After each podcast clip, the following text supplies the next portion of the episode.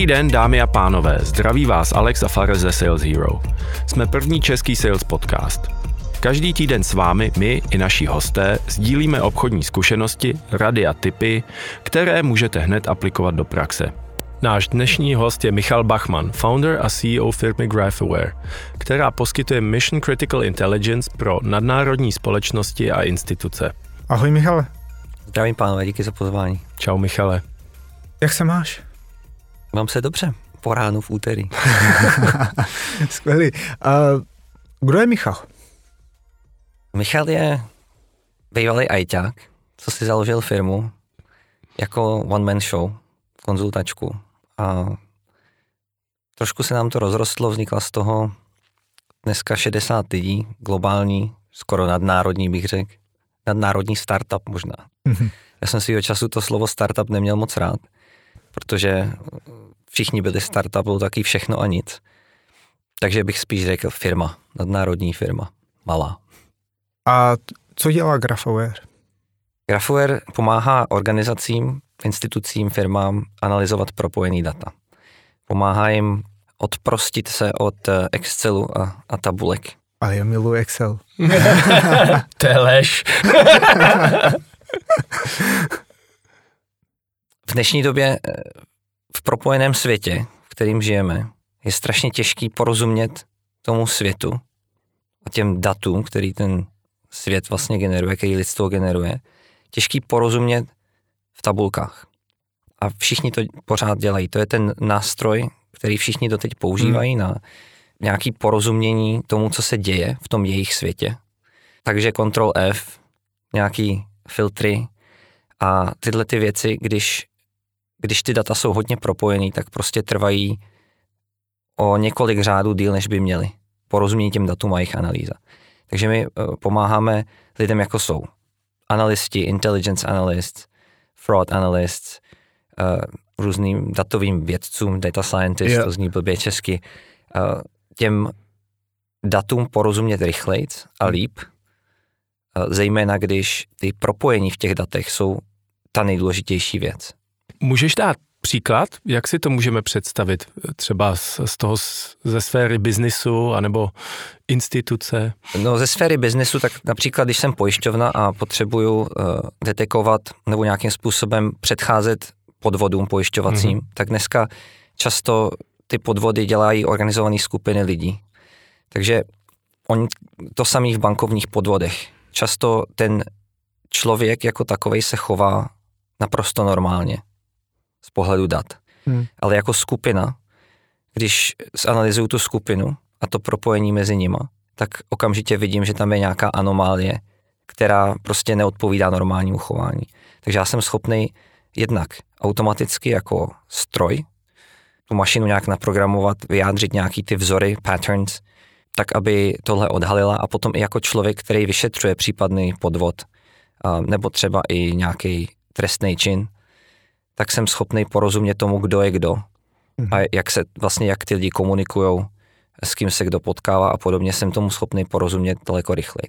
Takže v tom biznesu se to hodně používá na právě prevenci podvodu, potom taky na porozumění tomu, kdo je můj zákazník, takový profil zákazníka. Mm-hmm. No a potom v biznesu dál na třeba supply chain optimizations, nějaký risk, eh, analýzu risku. No a potom jako takový velký důležitý use case který eh, je u nás hodně populární, je pro ty různé veřejné instituce vlastně nějakým způsobem ochrana země nebo nějaký komunity v tom smyslu, že můžeme předcházet organizovanému zločinu a i třeba terorismu de facto.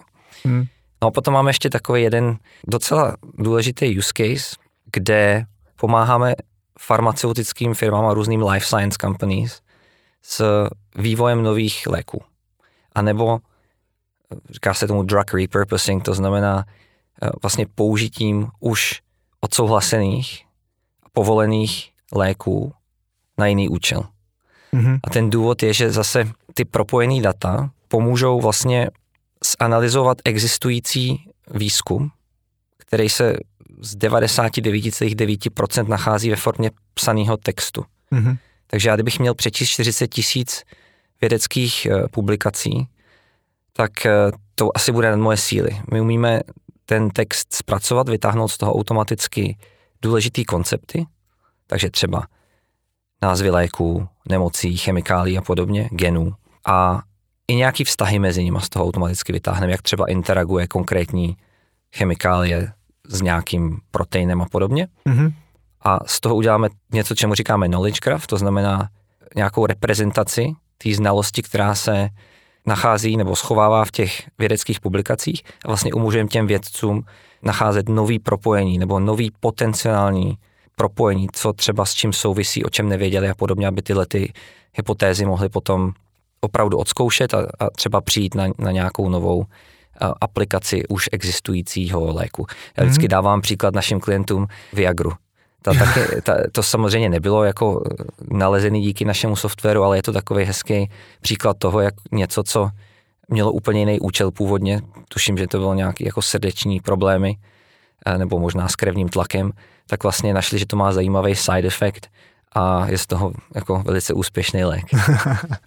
Takže vlastně, kde tabulka je dobrá na to si něco filtrovat, něco řadit, ale u velkých organizací už to nestačí, protože mají tolik dát, že je potřeba zkoumat vazby, tak GraphAware umožňuje vlastně zkoumat ty vazby a mít z toho nějaký insights.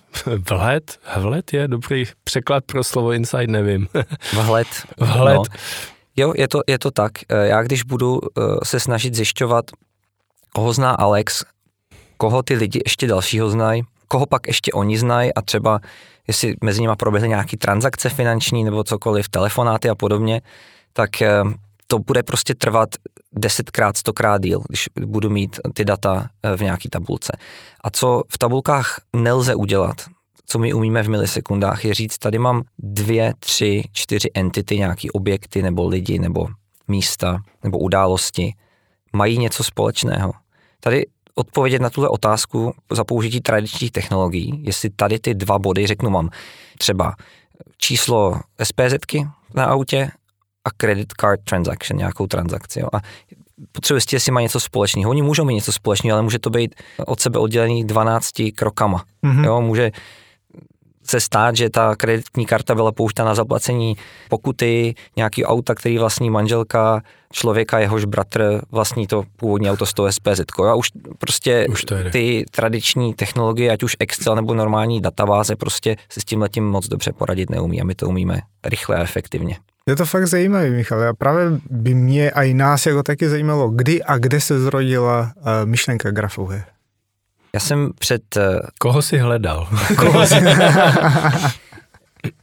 Zhruba před asi 12-13 lety jsem byl obyčejný konzultant, lomeno vývojář v jedné londýnské firmě a dostal jsem se k technologii, která se jmenuje Neo4j, což tenkrát byla opravdu neznámá níž, jak se říká, technologie. Ta firma, která zatím stojí, tak tenkrát měla 20 zaměstnanců, prostě bylo to něco úplně novýho. Dneska jich je 700 a mají asi 300 nebo 400 milionů dolarů funding a jsou velice úspěšní. No a mě jako vývojáři, který si prošel tou bolestí s těma technologiemi založenýma na tabulkách, se to strašně líbilo v tom smyslu, že jsem si říkal, to bude mít long lasting impact, jako to prostě není něco, co přijde a zmizí, ale to má potenciál transformovat každou organizaci na světě v příštích 10-20 letech. Hmm. Takže jsem se tomu začal věnovat, začal jsem s tou technologií jako pracovat a vlastně stal jsem se jakýmsi expertem na tu technologii, takže jsem si vlastně založil firmu, kde jsem říkal, budu lidem pomáhat tuhle technologii používat. No a první pět let jsme vlastně dělali čistě konzultace, že jsme lidem radili. No a za těch pět let jsme se toho naučili dostatek na to, aby jsme mohli vytvořit produkt, který vlastně s tou databází úzce spolupracuje, úzce integrován a je to jakýsi solution právě pro ty, pro ty koncový uživatele, který chtějí s těma propojenýma datama pracovat, analyzovat je, ale nejsou to programátoři a mhm. vlastně mm-hmm. databáze není dostatečně end-user friendly nástroj na to, aby mohli s tím pracovat. Takže my tak to máme jakousi nastavbu, aby jsme to mohli dát právě těm analytikům například. Skvělý. Zmínil si slovičko prodej. Prodávat koncovým zákazníkům. Jak se odehrává dnes prodej u vás ve firmě Grafoware? Jak hledáte a scháníte klienty? No, to je, to je dobrá a otázka. A ty jsi to rozjel, že si ty první promiň klienty sehnal sám, ne? Asi když jsi začal jako one-man show consultant. Ano, sehnal, přestože jsem měl Aha. úplně nulový background eh, v salesu. A to je zajímavá otázka. Vy, vy dobře víte, jako někdo, kdo mě radí s prodejem, že ta cesta naše, co se prodeje týče, je trnitá. Ne, že bychom nebyli úspěšní, ale určitě je to taková jedna z těch věcí, které je potřeba který je potřeba se věnovat a který je potřeba, kterou je potřeba spravit eh, v Grafoware asi, asi nejvíc. Ten začátek byl takový, že já jsem si myslel, že vlastně salesáky nepotřebuji a jsem nějakým způsobem byl pišnej na to, že v té firmě žádný salesáci nejsou. My jsme prvního člověka z nějakou oficiální sales rolí vlastně do firmy přivedli, až když nás bylo 40-50, takže hodně pozdě. Ze začátku jsme se snažili produkovat dostatek obsahu který je relevantní pro naše potenciální klienty. Což byli jako vývojáři a nějaký jejich šéfové a podobně, že my jsme hodně jako produkovali vývojářský content, měli jsme nějaký blog, na LinkedIn jsme psali a tak dále, všechno tak nějak organicky. A z začátku tohle funguje, protože prostě ty lidi si nás všimli a, a přišli. Takže tam nám to dalo takovou jako false expectation, že tohle se bude dít dál, že to je škálovatelný, což samozřejmě jsme zjistili. Pak jsme samozřejmě, eh, když jsme vlastně se částečně stali produktovou firmou, přestali jsme prodávat jenom ty naše služby, začali jsme prodávat vlastní produkt, tak jsme zjistili, že ty produkty, těch je, těch je hodně. Eh, lidi nejsou schopní rozlišit, přestože ten náš si myslím, že je dost unikátní, tak eh, se to špatně popisuje a lidi eh, si to neuvědomí, když se podívají na nějakou webovou stránku nebo, nebo něco. Takže je potřeba proaktivně ty klienty nějakým způsobem hledat. No a takže sales probíhá tak, že jsme zkusili postavit sales team a učíme se to, učíme se to od začátku. Eh, samozřejmě je z toho pár nějakých eh, jako lessons learned, takových lekcí.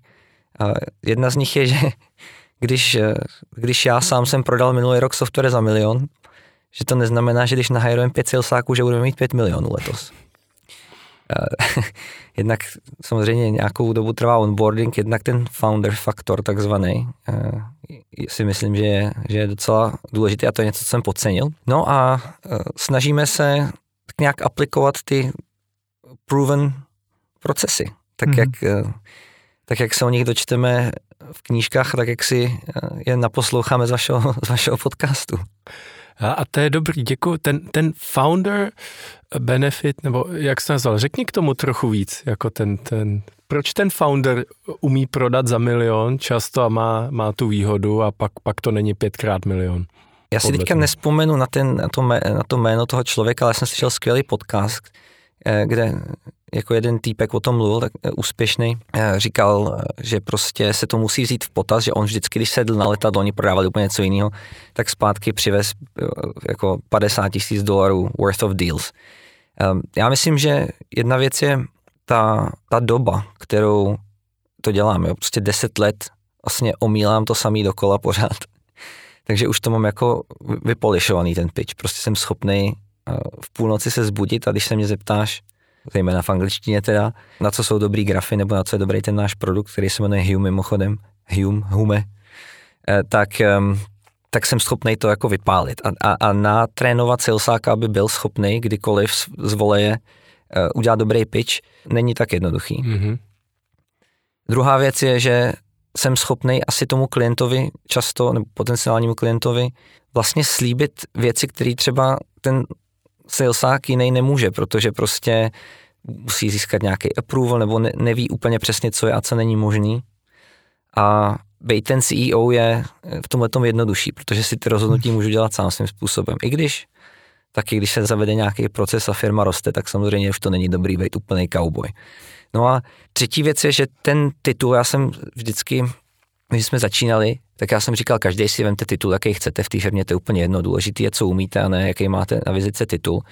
No a pak až někdy po letech, někdy v roce 2018, když jsem jel do Austrálie na nějakou jako obchodní cestu, jsme tam měli takový obchodní partnery a oni mě protáhli uh, strašnou spoustou high-level schůzek, jako s opravdu důležitýma, vysoce postavenýma lidma, různě v těch vládních institucích a tak.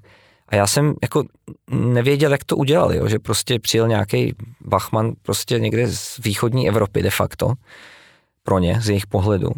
A najednou všichni jako poslouchali. A já jsem zjistil, že prostě to je ten jediný důvod byl, že prostě já jsem měl na vizitce to CEO. A oni to všude tak prezentovali. Přijel náš globální CEO z Evropy. A takže já si myslím, že i ten titul nějakým způsobem, ať třeba mi to není úplně jako příjemný, tak prostě ti otevře ty dveře. Mm-hmm. S tím jako i souhlasím, protože i v době jako Social Bakersu nebo i jiné firmy, kde jsem pracoval, kde jsem viděl třeba v podpisech do e-mailu, oni si dávají, já nevím, eh, BDR, Business Development Representative, jo, a tak dále, tak to mělo velký vliv na tom, jak lidi odpovídali na ty e-maily, takže já jsem jim dal jako úkol, hele, dajte si tam jako manažery. A vy jako neležete, jako vy fakt jako manažujete celý trh, takže jako business manažer, jo, a to udělal fakt velký rozdíl. Jo, takže s tebou jako souhlasím a stotožňuji se. A dále by nás eh, jako zajímalo, jak ty jako CEO vnímáš salesáci, respektive kdo jsou podle tebe jako dobrý obchodníci? Já jsem dneska mluvil ráno s jedním svým obchodním partnerem z té firmy Neo4j a říkal jsem mu, jo, já jdu dělat podcast v češtině o sales. A já nejsem salesák, ale a on mě říkal, to říkají všichni nejlepší salesáci. Já si myslím, že zejména v té naší branži asi ideální salesák je prostě někdo, kdo je schopný tomu klientovi porozumět a poradit mu. A říct mu, ne, to naše řešení není to správný pro vás, a nebo naopak ano, takhle a takhle vám můžem pomoct a poradit. Já tomu říkám consultative selling. Mm-hmm. Naši vlastně klienti jsou, jak jsme říkali, nadnárodní velké firmy, tam není lehký se dostat. Pak ty veřejné instituce to je ještě těžší. A já myslím, že je prostě potřeba uh, tu cestu si vyšlapat, být, být uh, patient mm-hmm. a trpělivý, už jsem našel to slovo, a být schopný opravdu tomu klientovi poradit, neříct ano na všechno, a není to prostě prodávání kopírek eh, nebo nějakých eh, jako komoditních věcí. A to si myslím, že tam se právě liší hodně takovýhle B2B a ještě když to je B2B na velké firmy, co já od toho salesáka potřebuju versus B2C anebo takový ty high volume, rychlý, rychlý sales. Mm-hmm. Takže v té naší branži ideálně, eh, a to je strašně těžký sehnat, by podle mě nejlepší salesák byl někdo, kdo bejval analyst nebo býval programátor, kdo těm datům rozumí a koho jenom nějakým způsobem zaujalo a začalo bavit ty věci prodávat. To si, takovýhle sales, který má passion mm-hmm. a pro tu technologii, si myslím, že bude ten nejlepší. Že je strašně těžký někoho vyškolit, prostě kdo celý život prodával a každý dva roky něco jiného, že je těžký ho vyškolit na tenhle ten typ prodeje, který děláme my. To mi připomíná, a nevím, s kým jsme to tady říkali, nebo si to sugeruju, že jsme to tady říkali, to je jedno. Někoho, kdo je programátor s grafovými databázema, to bude trvat pět let, než to umí. Ale někoho naučit sales, tak dobře, půl roku maximálně a bude umět uh, komunikovat, tát se dotazy, mít pitch, takže to se mi líbí, co říkáš. Na druhou stranu, ty lidi, co jsou salesáci, tak mají dobře už vypilovaný ty dobrý, prostě tu kvalifikaci třeba, že opravdu mhm. se pr- ptají na ty správné otázky a jsou schopní zahodit ten trash nebo prostě diskvalifikovat ty klienty jako brzo v tom cyklu, mm-hmm. což je strašně důležitý. My jsme si to taky naučili the hard way, protože prostě jsme zjistili, potom když jsme dělali nějakou analýzu třeba minulého roku, že jsme strávili strašně moc času na věcech, které byly jasný od začátku, že nedávají smysl, akorát jsme se nezeptali na ty správné otázky hned ze začátku. A to si myslím, že právě pro toho jako nadšeného bývalého programátora je těžší mm-hmm. někoho diskvalifikovat a říct, on má zájem o ten, o ten můj produkt. Já bych chtěl mu ho prodat, ale nemá ten budget. A nebo prostě ne, to je pro mě totální ztráta času, musím se soustředit na něco jiného. Mm-hmm. A jaký těžký jako tobě něco prodat jako CEO, kdyby jsem já byl jako salesák a no. zavolal ty, ty, ty jako na cold call já si troufám tvrdit a říkám to i u nás ve firmě salesákům a BDRkům, že takhle, asi 80% toho, co já vím o sales, je právě z té druhé strany, protože mě se někdo snaží prodat něco desetkrát denně, minimálně. Takže já jim říkám, já jsem noční můra salesáků. Já mám vybudovaný nějakým způsobem za ty léta v hlavě spam filter, který je skoro efektivní jako automatizovaný a prostě 200 milisekund mi trvá, než, než ten e-mail smažu. Vidím první tři slova nebo jenom jak vypadá ten, ten subject a už to jde rovnou do koše. Když mi někdo zavolá cold call, tak a to je úplně, nebo ne úplně, trošičku proti tomu, co vy tady uh, učíte lidi, jako když konzultujete na těch podcastech, protože vy říkáte, musíte být persistentní, musíte se tam nějak dostat a podobně. Mě když někdo telefonuje úplně cold a nabízí mi uh, cokoliv, a zejména když to je úplně nerelevantní a vidím, že si neudělal ten průzkum, tak mně to skoro přijde jako insulting, jakože mě prostě, mm-hmm. jakože nemá právo mě volat. Uh, čili pro mě mě něco prodat jako cold call je, je strašně těžký, já jim většinou řeknu, máte pět vteřin na pitch a opravdu za těch pět vteřin řeknu díky, nechci, nashledanou. Um, Jak by se ty, teda OK, prodat je jak, eh, to, to je to nejtěžší. Jak by ty sám si se připravil, aby si si sám sobě prodal? Asi Jak bys na to důležité věci. Eh, první věc, extrémní nebo strávit dostatek času průzkumem toho, co se můžu dozvědět o tom člověku, eh, abych byl připravený. A to nemyslím jenom tím, že, si, že se aspoň podívám na tu webovou stránku té firmy, ale myslím tím třeba i zjistit přes kontakty, jestli ho někdo nezná, kouknout se na nějaký jeho prezentace z konferencí a podobně, prostě aby bylo o čem mluvit, zjistit si toho co nejvíc. Druhá věc, asi která je trošičku o štěstí, ale myslím, že se taky tomu štěstí dá jít trošku naproti, je eh, vědět, že ten timing je správný. Jediný lidi, těch ty dva ze sta, který, z pětiset, který se dostanou dál než těch pět sekund u mě za rok, tak jsou ty, který opravdu uhodili hřebíček na hlavičku tím timingem a já je potom odkážu na někoho relevantního v té firmě, head of marketing, head of HR, eh, s kým se můžou bavit. A to je třeba proto, že právě zrovna hledáme nový HR systém. Musí mít ten timing správný. A já jsem teďka nedávno právě mluvil s jednou kamarádkou, která je head of sales and marketing v jedné firmě v, v Americe, v Bostonu. Hodně si ji vážím, eh, ona opravdu ví, co dělá, někdy bych ji chtěl přetáhnout do gráfové, pracuji na tom už několik let a ona mě řekla o nějakém nástroji, který se jmenuje Six Sense, mm-hmm. nevěděl jsem to, koukal jsem na to a to je tool, který ti řekne z těch návštěvníků na, na tvojí website a podobně, z lidí v tvém CRM vlastně, jaký fázi toho cyklu oni jsou. Pomocí nějakých, oni tomu říkají umělá inteligence, my, my to nemáme moc rádi, tenhle ten, Protože tomu rozumíte. výraz, ale, ale oni jsou schopni říct, tenhle ten člověk teďka evaluuje uh, už jako konkrétní řešení, anebo naopak tenhle člověk teprve hledá a neví moc co, nebo tenhle člověk prostě je in the education phase. A to si myslím, že já jsem ten tool sám neskoušel zatím, ale myslím si, že to je něco, pokud nějaký nástroj mi může pomoct zjistit, kde je správný ten timing, tak je to strašně důležitý, protože prostě když ty tu potřebu teďka nemáš, řešíš úplně něco jiného, tak jako podle mě eh, to bez šance. Že, mu, jo, že někomu prodáš tu věc, prostě když ji teď v tuto chvíli nehledá, nepotřebuje a řeší jiné věci. Hezky to říkáš, jako jako majitel firmy vždycky máš nějaký pain, protože ti něco brání v tom se posunout dál. A když ten někdo si udělá tu přípravu a trefí se do toho okamžiku, že ti vlastně řekne tvými slovy tvůj problém a nechceš se pobavit, možná máme řešení a netlačí na pilu, tak to se může potkat a pravděpodobnost je vyšší, než normálně u tebe bývá. Je jo, a oni se snaží třeba některý, uh, firmy dneska mě přišel e-mail, vy používáte Bamboo HR, my jsme jejich konkurence a něco, něco, něco, jo. To je prostě systém, který my používáme na HR a my jsme ho teď implementovali, holky na tom strávili půl roku. Mm-hmm.